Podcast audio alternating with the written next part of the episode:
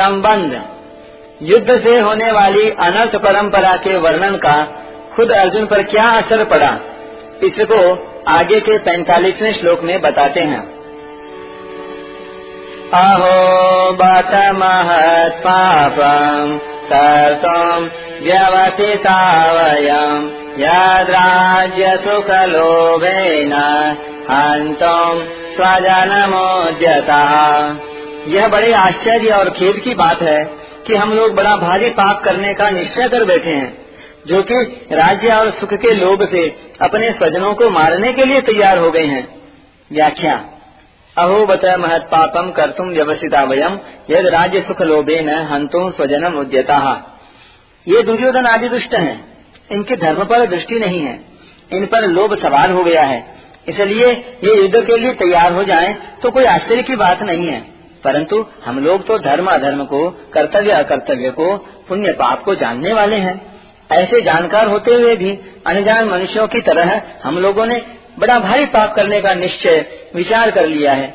इतना ही नहीं, युद्ध में अपने स्वजनों को मारने के लिए अस्त्र शस्त्र लेकर तैयार हो गए हैं।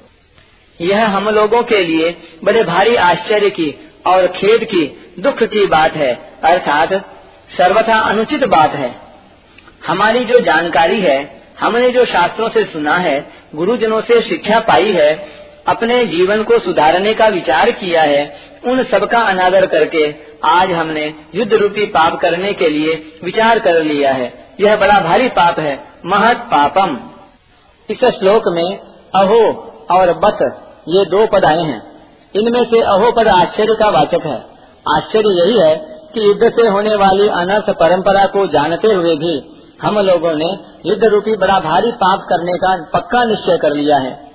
दूसरा बच पद छेद का दुख का वाचक है।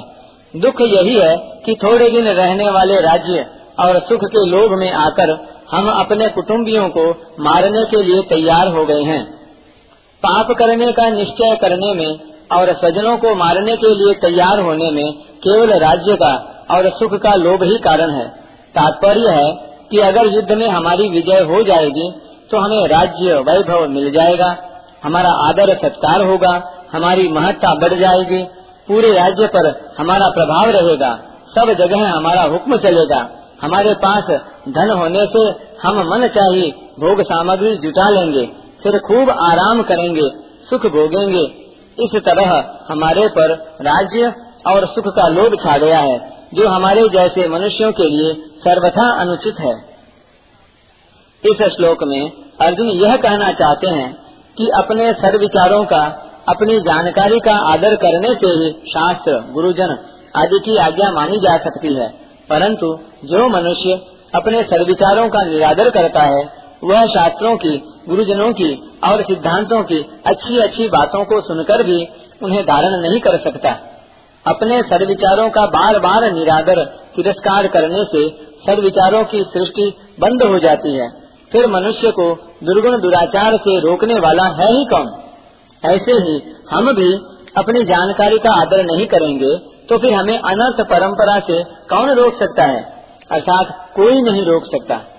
यहाँ अर्जुन की दृष्टि युद्ध रूपी क्रिया की तरफ़ है। वे युद्ध रूपी क्रिया को दोषी मानकर उससे हटना चाहते हैं। परंतु वास्तव में दोष क्या है? इस तरफ़ अर्जुन की दृष्टि नहीं है। युद्ध में कौटुम्बिक मोह, स्वार्थ भाव, कामना ही दोष है।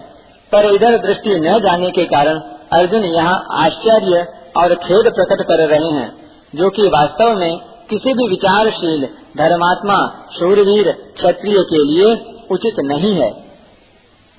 अर्जुन ने पहले अड़तीसवें श्लोक में दुर्योधन आदि के युद्ध में प्रवृत्त होने में कुलक्षय के दोष में और मित्र द्रोह के पाप में लोभ को कारण बताया। और यहाँ भी अपने को राज्य और सुख के लोभ के कारण महान पाप करने को उद्यत बता रहे हैं। इससे सिद्ध होता है कि अर्जुन पाप के होने में लोभ को हेतु मानते हैं। फिर भी आगे तीसरे अध्याय के छत्तीसवें श्लोक में अर्जुन ने, मनुष्य न चाहता हुआ भी पाप का आचरण क्यों कर बैठता है? ऐसा प्रश्न क्यों किया? इसका समाधान है कि यहाँ तो कौटुंबिक मोह के कारण अर्जुन युद्ध से निवृत्त होने को धर्म और युद्ध में प्रवृत्त होने को अधर्म मान रहे हैं। अर्थात उनके शरीर आदि को लेकर केवल लौकिक दृष्टि है। इसलिए वे युद्ध में सजनों को मारने में लोभ को हेतु मान रहे हैं। परंतु आगे गीता का उपदेश सुनते सुनते उनमें अपने श्रेय, कल्याण की इच्छा जागृत हो गई। इसलिए वे कर्तव्य को छोड़कर न करने योग्य काम में प्रवृत्त होने में कौन कारण है? ऐसा पूछते हैं। अर्थात वहाँ तीसरे अध्याय के छत्तीसवें श्लोक में अर्जुन कर्तव्य की दृष्टि से साधक की दृष्टि से पूछते हैं।